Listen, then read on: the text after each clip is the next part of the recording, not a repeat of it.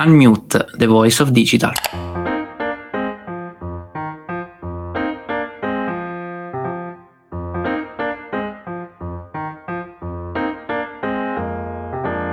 Ciao a tutti, benvenuti ad un nuovo episodio di Unmute, the voice of digital. Oggi vi vogliamo parlare di un argomento importante che spesso viene dimenticato dalle aziende e dagli operatori di settore, ovvero le temute recensioni. Come sempre, prima di tutto, voglio presentare il mio socio in affari e l'altra voce del nostro podcast. Ciao Simone, come ti senti oggi? Pronto a parlare di recensioni e si spera, perché no, anche ad ottenere qualche recensione per il nostro nuovo podcast. Ciao Simone, ciao a tutti, speriamo di ottenere qualche recensione magari con questa puntata. Era un po' di tempo che avevamo questo argomento in ballo, questo delle recensioni, ci sembrava abbastanza interessante condividerlo col mondo, perché sembra anche un po' strano nel 2021 star qui a parlare dell'importanza delle recensioni online, della riprova sociale in qualche modo, insomma la condivisione delle esperienze buone o cattive degli utenti. Quindi speriamo un po' di dare qualche consiglio, di cercare di capire come gestire eventualmente anche eventuali recensioni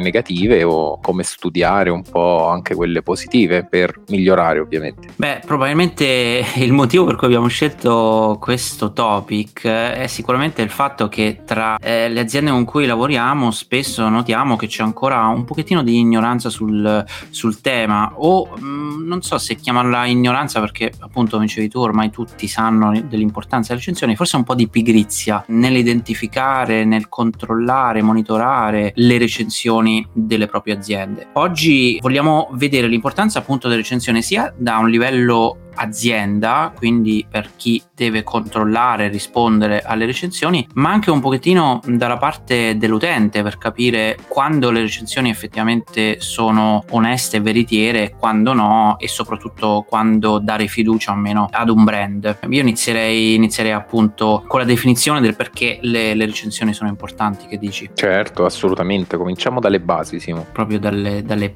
basi. Inutile dire, lo sappiamo tutti, chiunque compra o cerca online è ormai abituato a controllare le recensioni. Questo serve per facilitare la decisione. Io mi ritrovo tantissimo, ovunque acquisto vado sempre a controllare le recensioni. Spesso mi fido delle stelle, di solito il sistema 5 stelle è quello più utilizzato online, però quando vedo che non c'è un 5 stelle pieno ne basta anche, non so, una mezza che mancante, e allora vado ad indagare con le recensioni, e di solito parto da quelle negative. Non so se lo fai anche tu. Io sì, assolutamente parto dalle negative, però quando vedo 5 stelle piene inizio a dubitare. Da 0 a 5, diciamo tra le 3,5 e le 4,5 tendo a fidarmi. Ecco, 4,5 tendo a fidarmi senza problemi. Quindi vedi, già ci sono due approcci differenti.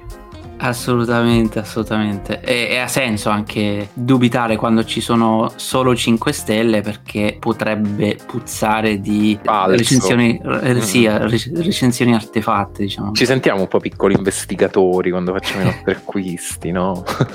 Io faccio addirittura una sorta di calcolo mentale e vedo, vabbè, 5 stelle, una recensione, 2 recensioni ci sta, però attenzione, se vanno oltre le 25-30 recensioni tutte quante 5 stelle, allora lì che si instilla il seme del dubbio in me.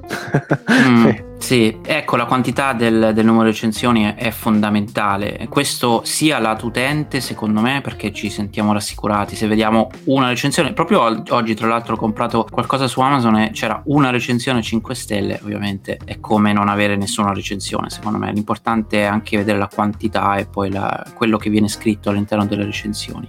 Il secondo punto è sicuramente l'importanza che ha utilizzare un sistema di recensioni per la propria azienda per darci più visibilità rispetto alla competizione. E in tanti per esempio non utilizzano le recensioni. Abbiamo lavorato con tanti clienti, Simo, che proprio non ne vogliono sapere di esporsi alle recensioni. Non c'è verso, ma vabbè, qui dovremmo approfondire l'aspetto psicologico. Spesso secondo me non c'è nessun motivo logico, oggettivo, per avere questa paura. C'è appunto una sorta di, non so, reticenza culturale o paura o insicurezza nel poi doverle gestire. È molto spesso quello che si dice: non voglio, diciamo, le recensioni, non le voglio usare, non voglio stimolare questo discorso di recensioni perché poi non so come gestirle, come se fosse una montagna insormontabile da scalare. E invece non è così assolutamente. Vedremo adesso come invece sfruttarle proprio a proprio vantaggio, anche quelle negative, anzi soprattutto quelle negative. Sì, in effetti quelle negative sono una sorgente incredibile. Comunque adesso ne parleremo. Il terzo punto, secondo me molto importante, forse uno dei più importanti in assoluto, è quello di far vedere anche la popolarità che ha un determinato brand o l'azienda, se stiamo parlando semplicemente dei servizi, perché più recensioni abbiamo e più evidentemente gli utenti hanno acquistato quel prodotto e servizio e sono stati a contatto con il brand. Prima dicevo, ho appena comprato, alla fine l'ho comprato perché mi fido abbastanza del brand, perché lo conosco, però un po' di dubbi me l'ha messi perché avevo una sola recensione, e comprare un prodotto che ha una o poche recensioni rispetto magari ad altri prodotti e sono ben recensiti, magari con un punteggio leggermente più basso, è un po' pericoloso, no? Perché vuol dire che nessuno si è ancora fidato, o il prodotto è appena uscito, o evidentemente ci potrebbe essere qualcosa che non va. Quindi la popolarità è sicuramente importante. Esatto, sempre consideriamo che spesso le recensioni lasciate quando ci sono brand molto conosciuti da una parte tendono ad essere abbastanza benevole, diciamo, verso il brand per tutto un discorso di affiliazione, eccetera eccetera. Quindi è un po' faticoso, insomma, ecco, questo voglio dire, costruirsi, arrivare a un punto in cui le persone hanno l'esatta aspettativa del prodotto che poi, o comunque del servizio di cui usufruiscono, ed è più facile per un brand nuovo che si sta un po' affermando, ecco, sta cercando il suo spazio sul mercato. È un po' più complesso gestire delle recensioni perché molto spesso gli utenti non hanno una chiara aspettativa di quello che stanno acquistando. Quindi, per dire, è più facile, so che bene o male non so, adesso delle scarpe Nike sono bene o male fatte in una certa maniera, le avrò viste migliaia di volte in giro. Se compro da una startup che fa scarpe da ginnastica, non so nemmeno aspettarmele, quindi magari è più facile che io possa lasciare una recensione negativa. Quindi la popolarità è anche importante nel facilitarci poi il lavoro. Ovviamente non significa che nessuno recensisce negativamente Apple, Nike e altri brand, anzi, ci mancherebbe. No, però questo che hai detto è molto interessante, perché infatti nelle nostre strategie di marketing, di solito chi fa digital marketing, ci dovrebbe essere anche la strategia di acquisire le recensioni, quindi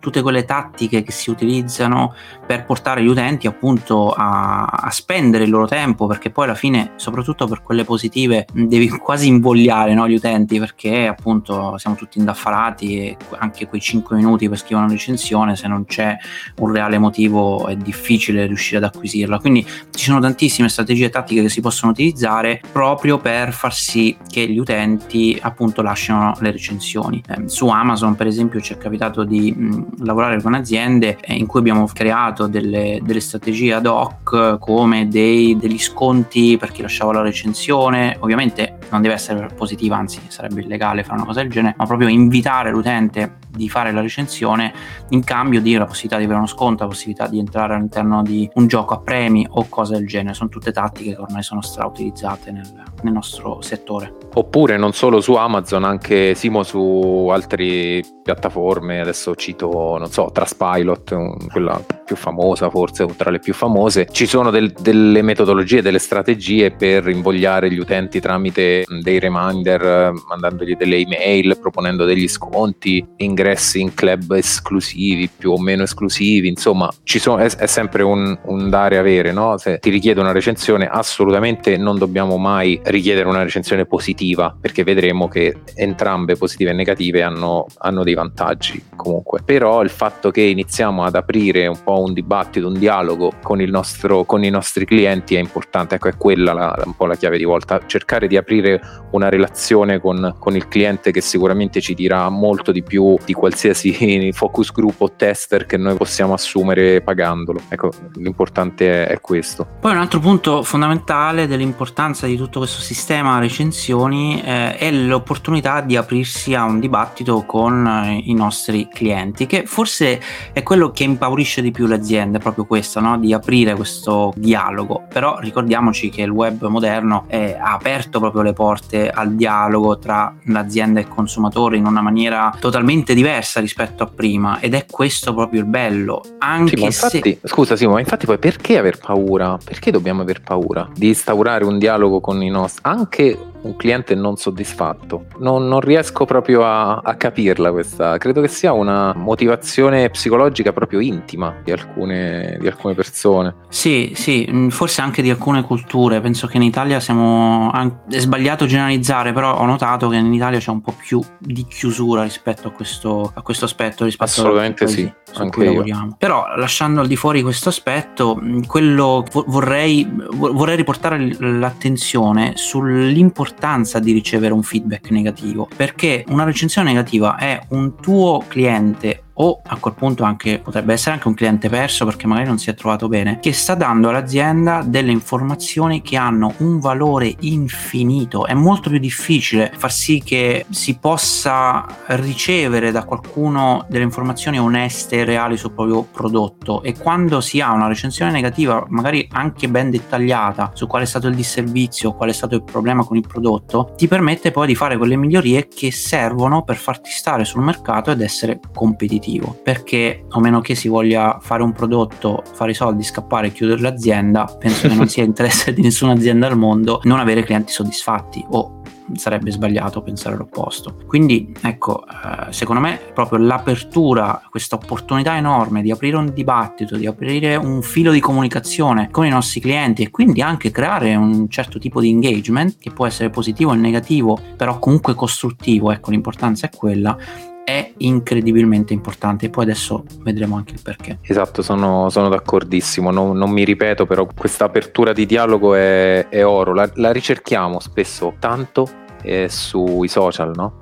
Cerchiamo di fare campagne o semplicemente gestire i social in modo di ricevere commenti, di aprire un dialogo con gli utenti. Ecco, la recensione, se ci pensiamo bene, è pubblica, quindi è intima, intendo non è intima nel senso comunicazione one to one, però è intima nel senso che parla proprio dell'esperienza che quell'utente ha avuto. Insomma, è veramente preziosa, ecco. È una gemma di comunicazione che noi possiamo avere con il nostro cliente. Un altro bellissimo aspetto è il fatto che grazie a un sistema di recensione ci mettiamo nelle condizioni di far notare ai nostri futuri clienti le nostre abilità a comunicare con i nostri clienti, quindi il cosiddetto customer service. Sembrerà banale, ma il fatto di rispondere a tutte le recensioni, a tutti i clienti, coccolarli, sia quelli che hanno parlato positivamente sia quelli che hanno parlato negativamente, facendo vedere che siamo interessati, si crea un certo tipo di immagine dell'azienda. E io da consumatore, adesso Simo dirà la tua, ma io questo lo guardo tantissimo, cioè non guardo solo il fatto che ci sono delle recensioni negative, anche perché è impossibile che un prodotto non abbia un difetto, no? Non è possibile. Anche la Ferrari, che no, è il nostro modello di brand perfetto quasi per il modo in cui serve i propri clienti, può avere dei clienti che non sono così contenti del prodotto finale. È totalmente normale, e far vedere come l'azienda, il brand comunica con i clienti è, secondo me, importante anche a livello di immagine, di brand. È vero, questa cosa qui è verissima, quella che hai detto. Un punto in più ancora, parlo adesso proprio, condivido anche per esperienza personale, sicuramente tra gli ascoltatori ci sarà qualcuno che lo fa, mi aiutano a settare le mie aspettative nel worst case scenario. Cioè, io sono un acquirente della famosa Ferrari, adesso dovremmo fare una rubrica agli esempi di Simone Passacantilli, perché mi diverto a fare questi esempi con una sigletta. Io compro la famosa Ferrari, e tutti si lamentano perché, non so, il nero dei sedili è troppo nero, non era come la foto. Ecco, io magari da consumatore mi aspetto che la cosa che, tra tutte le recensioni positive, la cosa che può andare storta è che il colore degli interni sia più scuro rispetto a quello che c'è sul cataloghi. Adesso non è che compri una Ferrari online o sul catalogo, però insomma posso aspettarmi che quell'ambito, quell'aspetto lì può avere qualcosina può andare storto. Se lo accetto, a me non me ne frega niente della gradazione del colore, bene. Altrimenti, se sono un utente particolarmente maniaco, attento a quella cosa lì, probabilmente è anche giusto che non acquisti quella Ferrari, non acquisti quel modello. Quindi ci sta anche un po' come selezione dell'utenza. Secondo me l'esempio è perfetto, perché prima dicevo appunto che non tutti possono avere il prodotto, perché ognuno ha le proprie esigenze, e uno particolarmente attento alla tonalità del colore può effettivamente scrivere una recensione negativa di questo genere. Quindi ci sta assolutamente, e dal punto di vista del brand che hai citato, Ferrari potrebbe prendere spunto da questa cosa, cercando di migliorare per esempio i cataloghi, facendo sì che il colore si identifichi perfettamente, o mettere una nota per dire: guardate che il colore non può rappresentare al 100% quello che è realmente poi il prodotto finale, per esempio, no? Per darvi già delle... Immagini la Ferrari che vende le Ferrari su catalogo. bellissimo però un nuovo business. Abbiamo già fatto una lista proattiva di questo finto problema di cui abbiamo appena parlato, che è lo scopo appunto di analizzare tutte le recensioni, ed è quello che dovrebbe fare qualsiasi azienda, secondo me. Ultimo punto, che si collega benissimo con quello che abbiamo appena detto, è le recensioni sono un cruscotto di navigazione, diciamo, dell'azienda su come sta effettivamente performando, ovvero se i clienti sono o meno soddisfatti, quali sono le cose che apprezzano o disapprezzano del nostro prodotto servizio, e quindi con tutte queste informazioni, come appena detto, possiamo migliorare quello che stiamo offrendo al mercato. E ti dirò di più, consiglio vivamente di fare più attenzione a queste metterci tanta attenzione nell'analizzare la soddisfazione dei propri clienti, anche togliendolo. Veramente si fanno le pulci certe volte a delle campagne, veramente si fanno le pulci a così tanti aspetti, spesso anche non particolarmente gestibili, mentre invece spesso non viene analizzata la soddisfazione dei consumatori nelle review online. Ovviamente poi magari ci sono anche sondaggi interni eccetera eccetera che si possono fare, ma quelle che contano sono insomma quelle online, perché le leggono tutti quanti. Quindi dare importanza proprio ad analizzare determinati aspetti e quasi renderlo un KPI potrebbe essere in parte gestibile dal marketing, in parte gestibile dalla produzione, è veramente tanto importante, ecco. Comunque Simo, non è che è tutto bello adesso questo mondo delle recensioni, io apro fiori, petali di rose nel mio cammino, proprio forse per aiutare un po' ad aprirsi verso nell'intraprendere questo percorso di, insomma, stimolare recensioni online. C'è da sapere, queste recensioni andranno poi gestite, non è come aprire, no? Una pagina Facebook, Instagram, la apro e la lascio lì per anni, automaticamente darà una brutta impressione di me. Quindi dobbiamo capire cosa fare anche quando queste recensioni sono negative, quindi proprio gestirle. Allora, la prima che mi sento, insomma, il primo consiglio che mi sento di dare è di rispondere il più in fretta possibile, non genericamente così, ma il più in fretta possibile con una risposta sensata, ovviamente. Non nascondetevi, non cancellate recensioni, per carità, è un po' la regola dei social, non si cancellano i commenti, si apre un dialogo, si cerca di capire, quindi è anche un po' la regola base del customer service. Insomma, credo che se prendiamo qualsiasi persona che lavora anche da poco in un customer service ha già fatto sue queste dinamiche. Quindi ecco, primo punto, riceveremo opinioni, recensioni negative, le dovremo gestire, anche per far vedere agli altri che ci teniamo a gestire recensioni negative. Cosa ne pensi, Simone? Assolutamente, e soprattutto, come hai detto tu, velocemente, perché per me quello è un fattore fondamentale, sia da consumatore finale che vede che c'è una risposta immediata del customer support o chi c'è dietro, è già un punto a favore, perché tutti sappiamo che la perfezione non esiste, quindi prima o poi ci sarà appunto una recensione negativa, e quindi ci sta. Il fatto che dall'altra parte però c'è qualcuno che abbia voglia di rispondere velocemente, trovare soprattutto soluzioni, non tanto, a volte mi viene da ridere perché vedo queste risposte totalmente generiche, di solito lo fanno gli operatori telefonici standard uguale per tutti, e poi si vede che sono uguali per tutti, no? Perché basta fare uno scroll del feed, è un copia e incolla di una risposta totalmente identica, che per carità ci sta se è una risposta immediata e poi dopo, subito dopo effettivamente vado ad approfondire, ma spesso non è così, cioè vengono proprio gestite tanto per dire abbiamo risposto, grazie per la tua recensione negativa, ciao.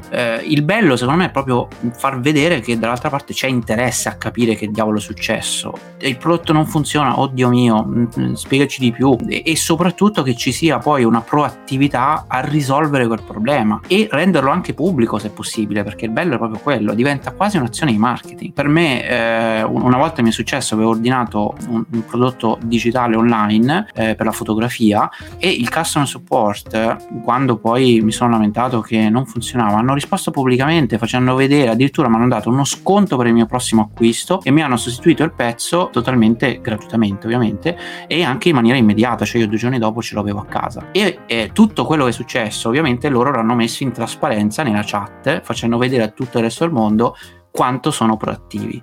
Favoloso, cioè così esatto. Deve funzionare, fatti e non parole, quindi come dicevi te, non grazie per la tua recensione, ma l'elemento di prendere iniziativa, quindi grazie per la recensione, ma poi cosa succede? Contattaci, stiamo indagando, la contatteremo il prima possibile, contattaci il prima possibile perché è successo qualcosa durante la spedizione, non lo so, qualsiasi cosa, però per far capire che noi stiamo indagando, stiamo prendendo in mano quel problema e lo stiamo risolvendo nel più breve tempo possibile. Adesso non è che diciamo entro il minuto dopo, però ecco, lasciare non so giorni e giorni questa recensione senza risposta non va bene, insomma. Poi un altro punto interessante nel gestire le recensioni negative è vedere se ci sono dei pattern. Ci sono dei pattern all'interno di queste recensioni? Mi contestano ad esempio sempre il famoso colore dei sedili, mi contestano la lentezza della spedizione, mi contestano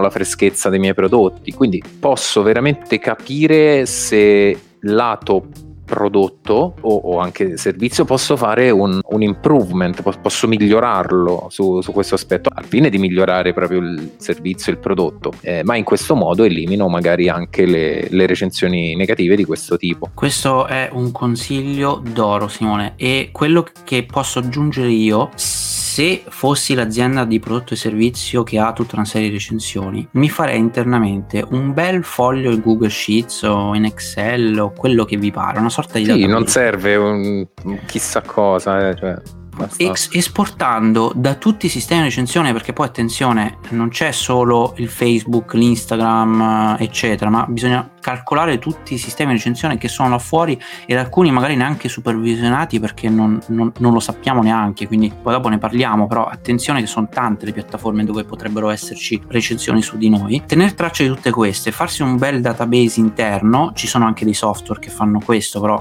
facciamo caso che l'azienda è piccola, non si può permettere licenze extra, si può fare a mano, soprattutto all'inizio che le recensioni sono poche. Un bel foglio con la data della recensione e magari cercare di creare dei cluster, quindi tipologia di problema, magari sul prodotto, magari sul servizio, sulla spedizione, sui ritardi, crearsene un po' a secondo appunto quello che dicevi tu, no? I pattern, cioè che tipologia di problemi continuamente riscontro, e tenere traccia di ogni singolo problema che esce fuori, perché quello per voi ha un valore enorme.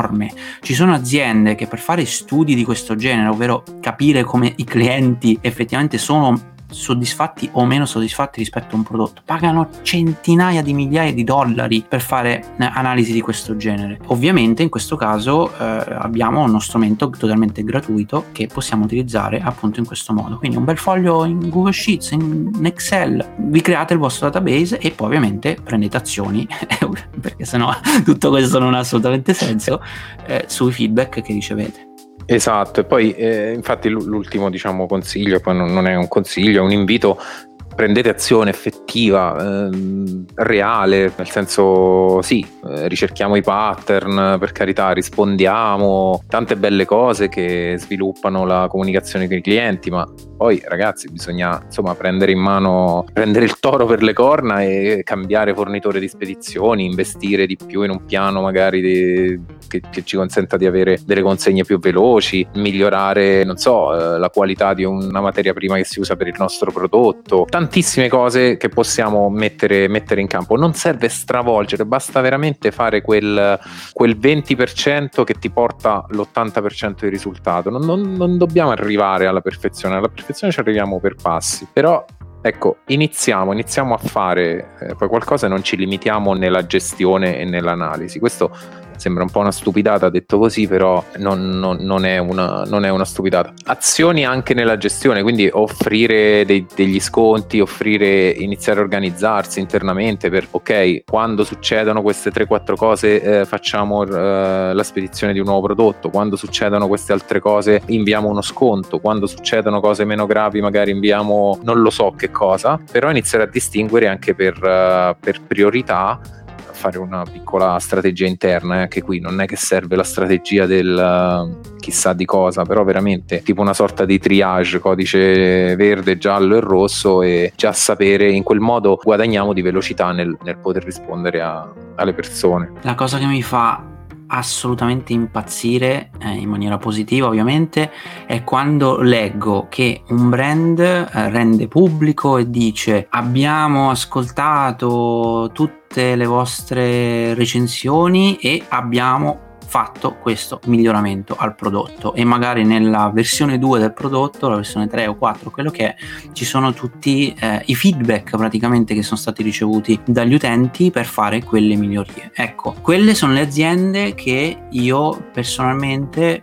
seguo con passione, proprio perché vuol dire che è un'azienda che ci tiene effettivamente al consumatore finale, e far sì che appunto questo venga inserito all'interno di una strategia di comunicazione è fondamentale. Quindi ascoltate, prendete azioni e soprattutto comunicate quelle azioni che avete preso. Avete migliorato un servizio, avete velocizzato la spedizione magari cambiando il corriere, ditelo a tutti, magari una bella newsletter, spiegatelo che grazie all'importantissimo feedback ricevuto dai clienti abbiamo capito che stavamo sbagliando questa cosa, l'abbiamo migliorata per voi. Esatto, la pubblicità più bella. Certe volte non si sa cosa dire in queste benedette o maledette newsletter, cioè quante volte diventa un dolore, insomma preoccupazione, che cosa mandiamo nella nostra newsletter, l'ennesimo sconto, l'ennesima promozione, contenuti, cosa produciamo. Ecco, abbiamo ascoltato i nostri utenti e abbiamo deciso di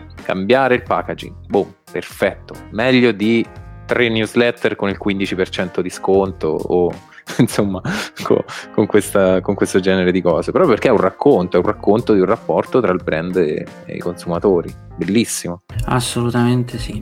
Allora Simo, adesso invece vorrei parlare delle recensioni false, un problema enorme sia per le aziende ma ancora di più forse per i consumatori, per tutti noi, per noi consumatori. Quindi in questo caso vorrei parlare del consumatore, perché alla fine questo podcast è anche per noi consumatori, no? Non solo per le aziende e per chi fa marketing, perché purtroppo le recensioni false sono tantissime, sono tanti casi, anche nei giornali se ne parla, l'azienda che ha speso decine di migliaia per creare recensioni false, insomma ci sono stati tantissimi casi, anche eclatanti. E quindi specialmente su Amazon, anche c'è stato specialmente su Amazon, sì, c'è un business scandalo allucinante, Amazon, sul turismo, sugli hotel, ci sono aziende che fanno solo quello. Anzi, se ti ricordi bene, non mi ricordo quanto tempo fa, però secondo me un paio d'anni fa un'azienda ci me lo ricordo proprio per fare questo, cioè voi siete un'agenzia di digital marketing, potete crearci un centinaio di recensioni false perché siamo nella cacca, perché tutti parlano male del nostro prodotto e servizio. Ahimè, come no, ciao, succede anche questo. E quindi lato consumatore vi dico le cose che faccio io qua, ovviamente non c'è una scienza esatta, però ormai comprando online da un bel po' mi sono creato una sorta di vadecum, poi si aggiunge anche la tua parte.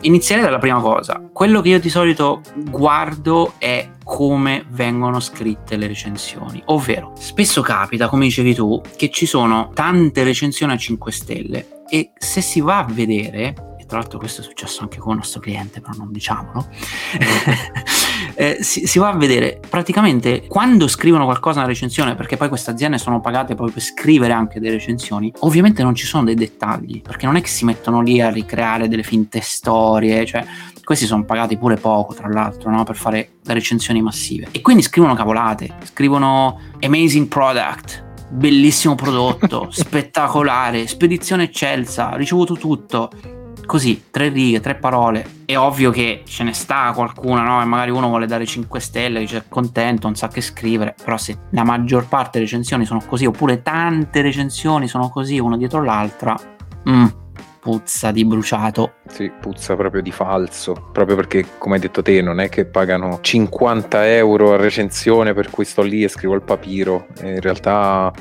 non c'è nemmeno la consegna del prodotto spesso, quindi non c'è poco da recensire. E questo ci è successo direttamente con dei clienti anche recentemente, soprattutto sui competitor dei nostri clienti, dove andando appunto a analizzare ma perché il mio competitor ha 10.000 recensioni, io ne ho solo 100 e facciamo la stessa cosa, siamo sullo stesso mercato che è piccolino, e poi vai a vedere 10.000 recensioni, 9.998 ovviamente sono finte, fatte da società in India, Russia o non so dove, che hanno dei pattern che sono estremamente evidenti. Quindi attenzione a questo, sia lato consumatore, e poi vediamo anche come fare a livello aziendale, che è importante anche quello. Il secondo punto è quando ci sono tanti verbi, aggettivi che appunto di nuovo sono, si vede che cercano proprio di convincerti, no? Che della positività della recensione, si vede che è scritto proprio per convincere gli altri più che per ringraziare l'azienda stessa del buon operato,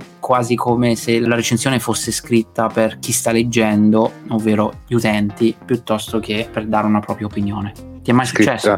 Sì, è scritta in maniera tecnica, è scritta praticamente dal reparto marketing, con dei focus spesso su aspetti che non interessano.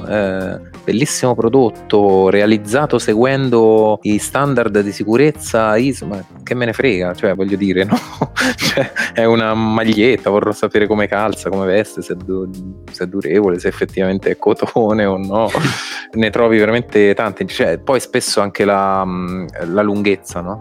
Di queste recensioni, trovi tante recensioni da 4-5 righe e poi trovi quella da 25 righe scritta proprio dal copy dell'azienda. È incredibile. Sì. Un altro trucco che utilizzo per capire quando le recensioni sono false o meno è quando spesso si utilizza la prima persona in maniera ripetitiva e esagerata anche da leggersi. Questo capita forse di più nelle recensioni inglese, quando si usa I, me, eccetera eccetera, che suona poco naturale in una recensione, no? È ovvio che è la prima persona che sta parlando della recensione, quindi perché scriverlo, ripeterlo così tante volte? Sembra quasi che bisogna rafforzare il fatto che io effettivamente ho provato o comprato quel servizio, e di solito lì c'è sempre puzza di bruciato. Anche lì sì, è vero, anche lì prima parlavamo anche di recensioni negative che non vanno, o anche positive, vabbè, che non vanno nei dettagli, no? Un minimo nel dettaglio, però in questo caso quando ci sono io ho ordinato questo, loro mi hanno, poi però ho richiesto questo, cioè persone che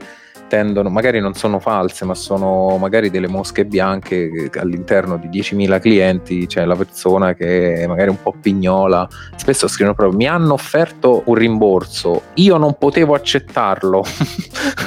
Cioè si sbaglia, ragazzi, le persone, le aziende sbagliano se sono così gentili da offrirci un rimborso, un buono sconto, insomma vale la pena accettarlo. Quindi quando vediamo questo tipo di recensioni, ecco, diamo il giusto peso, ecco, a queste. Assolutamente. E poi per chiudere questa parte, l'ultimo punto è quello di controllare che non ci siano appunto delle recensioni simili utilizzate magari su altri prodotti, magari su altre linee, magari su altri brand, eccetera. Quando magari quella persona è onnipresente, sicuramente c'è qualcosa che non va, e questo mi è capitato sinceramente spesso. Quindi sia nel linguaggio, nel modo in cui vengono scritte queste recensioni, sono sempre uguali una con l'altra, e poi appunto quando c'è proprio una storia dietro, quando si vede che la stessa persona magari ha scritto recensioni positive più volte su magari più prodotti della stessa azienda. Sì, questo mi ricordo un aneddoto. Stavamo lavorando per un nostro cliente che stava ricevendo un sacco di recensioni negative, ovviamente senza specificare il motivo della recensione negativa, senza andare nel dettaglio, come dicevamo, e abbiamo scoperto un pattern proprio di scrittura. C'erano parole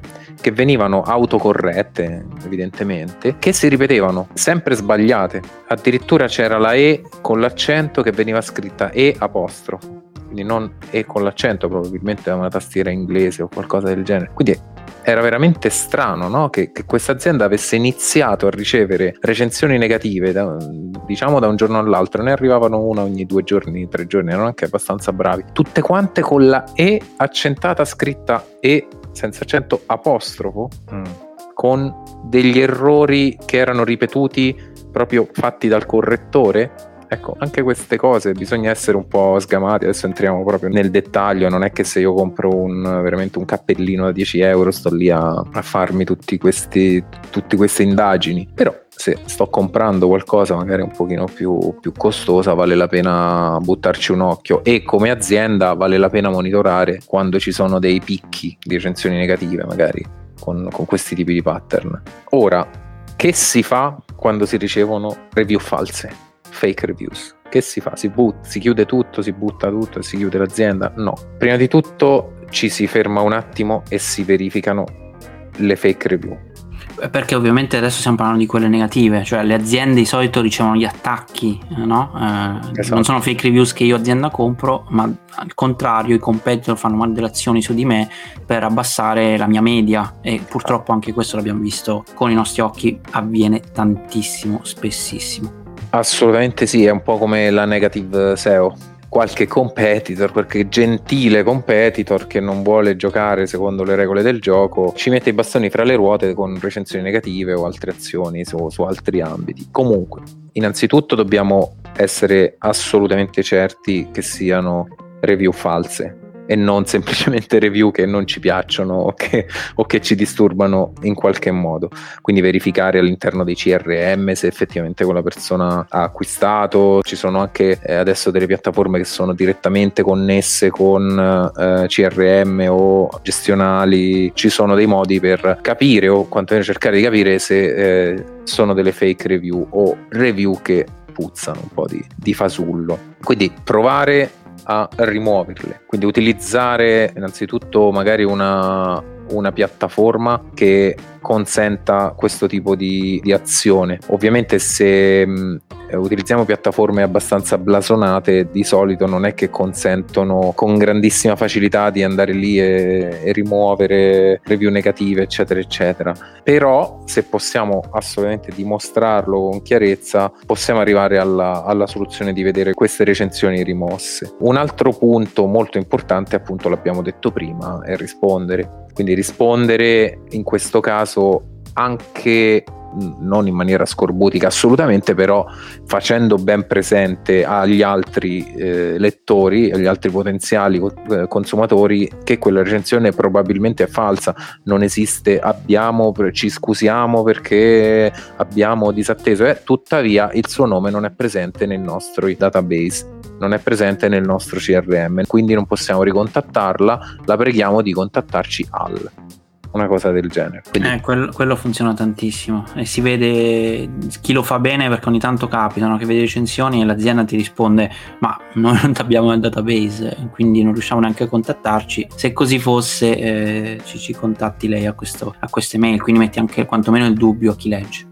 Sì, esatto, ecco, ho specificato prima, non da dove esce, cioè, insomma, sempre con un modo, sembra banale, ma con un modo un non po' carino, con un modo un po' carino di rispondere, insomma, non tanto a quella persona che manderemo volentieri a quel paese, ma perché magari lo sappiamo che è una review falsa, ma per gli altri, insomma. E poi l'ultimo, cercare, anche questo l'abbiamo detto prima, cercare di attrarre più recensioni positive, perché sicuramente, per quanto vuoi fare fake review, per quanto ci possa essere un attacco, che poi a seconda, no? se è un attacco veramente pesante, la stessa piattaforma di gestione di review se ne prenderà carico e risolverà la situazione bloccando vari P o varie cose, però lato nostro, se riceviamo 1, 2, 3 fake review perché il nostro competitor competitor invidioso di noi, eccetera eccetera, possiamo bilanciare queste review negative con 10, 15, 20 positive magari. E quindi ritorniamo al discorso di prima: offerte, sconti, eccetera eccetera, insomma chi più ne ha più ne metta. Wow, mi sembra che abbiamo messo un bel po' di materiale. Io cercherei di fare un po' le conclusioni di quello che ci siamo detti, anche perché sennò i nostri podcast iniziamo sempre, diciamo, vogliamo fare una ventina di minuti, facciamo una roba sveglia, sì, 15 minuti. Parliamo. Vabbè, cerchiamo di dare una conclusione. Secondo me quello che sto capendo e quello che vedo anche un po' dal mercato è che il digital in qualche maniera ha un po' tolto noi umani dal centro dell'attenzione, soprattutto un po' dalle aziende, no? Si tende a digitalizzare tutto, ormai si va a fare la spesa e non c'è neanche più una persona con cui interagire, spesso e volentieri è tutto fatto dalle macchine, tutto self, no? Fai tutto da solo, ti paghi, esci, non vedi nessuno quasi in negozio, ed è un po' triste. Secondo me è importante tornare a rimettere la comunicazione reale tra persone al centro d'attenzione, e le recensioni e tutti i sistemi di recensione che ci sono fuori, tra l'altro sono favolosi, ce ne sono veramente alcuni che sono proprio belli e ti hanno la possibilità di fare anche proprio le foto del prodotto, far vedere agli altri quello che hai ricevuto, insomma ci sono tante soluzioni anche abbastanza tecnologicamente molto valide, ma soprattutto mettere appunto il dialogo nel centro della trattativa tra azienda e la persona che usufruisce dei servizi e dei prodotti. Secondo me questo è bello e dobbiamo farlo sempre di più. Sì, vero, specie per la parte di customer service. Quindi non tanto, per carità, prodotto, servizio possono essere automatizzati eccetera, ma sul customer service andiamo di relazione umana. Sarà difficile rimpiazzare quel mondo dell'assistenza clienti con dei robot. È veramente frustrante, non so, anche te, no Simone? Non so, che ultimamente ne parlavamo di stare al telefono con questi robot, ti spingi 3 per fare questo, prima che arrivi a poter parlare con una persona ci metti un sacco di tempo, quindi magari suona un po' da nonno dire questa cosa così, però secondo me è veramente tanto importante. No, è una comunicazione fredda, assolutamente non è bella.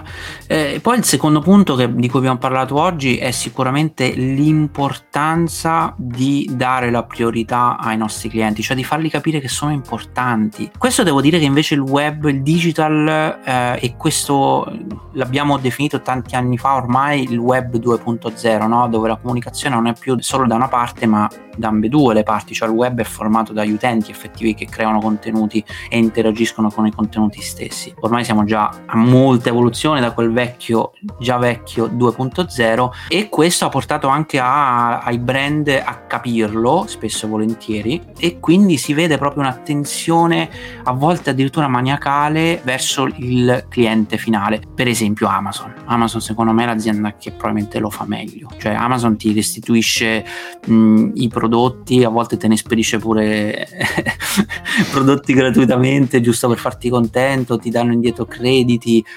Deliveroo anche lo fa molto bene, se non sei soddisfatto ti dà il credito senza neanche farti tante domande. Insomma, a volte spinto anche all'estremo, però ho visto che grazie al digitale finalmente il consumatore è al centro effettivamente dell'attenzione dell'azienda stessa. Beh, Amazon è diventata Amazon per questo, anche per la mania di mettere l'utente al centro, il cliente al centro. Loro sono ossessionati. Assolutamente. E poi per concludere, e probabilmente questo è il punto più importante in assoluto, che ogni recensione ha un valore, e soprattutto quando le recensioni hanno qualcosa da insegnarci proprio per poter migliorare il nostro prodotto e servizio, hanno un valore infinito. Ci sono aziende che spendono centinaia di migliaia di euro, dollari, pound, quello che volete all'anno per fare ricerche approfondite sui propri clienti, quindi immaginate il valore che si ha in queste recensioni, cioè il fatto che qualcuno ti sta dicendo: oh guarda, sto prodotto non funziona, ha un problema, sistema questo se vuoi stare sul mercato, e te lo sta dicendo gratis. Esatto.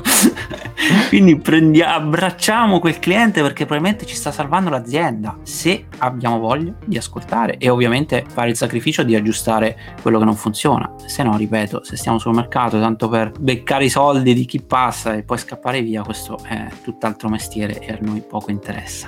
E vi dirò di più, chiamatelo se avete il numero di telefono di questo cliente, chiamateli ogni tanto, i clienti, chiamateli a sorpresa, chiedetegli maggiori spunti, informazioni, perché non sono rimasti contenti, cosa avrebbero voluto vedere all'interno del pacco che gli avete inviato. Dialogate con i vostri clienti, per favore. E io direi che possiamo chiudere con questo, che è il messaggio più importante: dialogate con i vostri clienti. Lasciamo una recensione. Simone, ecco. Allora, non sono contento di come Simone pronuncia le C. No, questo è un ottimo spunto per chiudere, visto che abbiamo parlato di recensioni e il nostro podcast è nuovo. Ricordatevi che su Apple Podcast, in realtà solo su quello, si può mettere la recensione, e le recensioni ci aiutano a rendere i nostri episodi visibili, soprattutto perché, ripeto, partiamo da zero. Quindi vi preghiamo, se vi piacciono questi contenuti e siete su Apple, ma anche se non vi piace, soprattutto se non vi piace, no, se non vi piacciono vi lasciamo le mail, ce lo scrivete in privato, non lo dite assolutamente a nessuno, e poi forse vi rispondiamo. L'importante è che ci mettete 5 stelle e scrivete per bene una bella recensione positiva, soprattutto sulle nostre bellissime voci, quello che diciamo, e su chi ha la voce più sexy. Dai, andiamo, che siamo andati lunghi anche questa volta, siamo andati lunghi. Grazie per averci ascoltato, amici, e ci vediamo alla prossima. Ciao a tutti, ciao.